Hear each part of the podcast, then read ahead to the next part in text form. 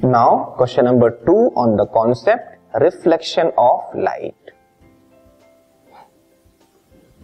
question number two is the angle between an incident ray and the plane mirror is 50 degree what will be the total angle between the incident ray and the reflected ray ठीक है the angle between an incident ray and the plane mirror is given 50 degree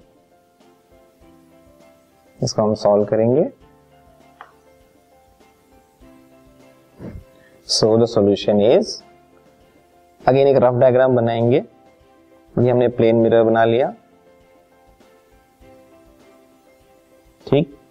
इस पे एक light incident हो रही है। और वो इंसिडेंट रे और प्लेन मिरर के बीच में एंगल बन रहा है 50 डिग्री ठीक है? अब ये इंसिडेंट रे जो है वो रिफ्लेक्ट हो जाएगी। प्लेन मिरर पे इंसिडेंट होने के बाद बीच में एक नॉर्मल बनेगा राइट और हमें पता है angle of incidence i is equal to angle of reflection r ये हमें पता है, ठीक है? हमें पूछा यहाँ क्या गया है?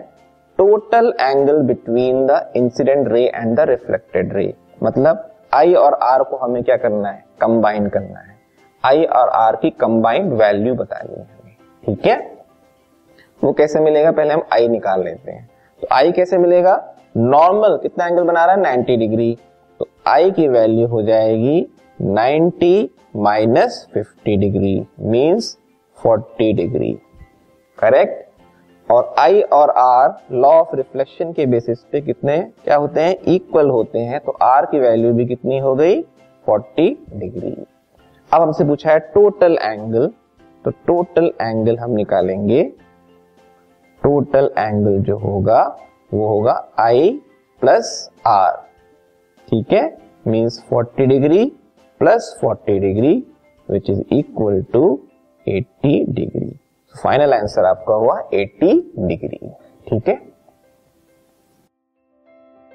This podcast is brought you by Hubhopper शिक्षा अभियान अगर आपको ये पॉडकास्ट पसंद आया तो प्लीज़ लाइक शेयर और सब्सक्राइब करें और वीडियो क्लासेस के लिए शिक्षा अभियान के यूट्यूब चैनल पर जाएँ।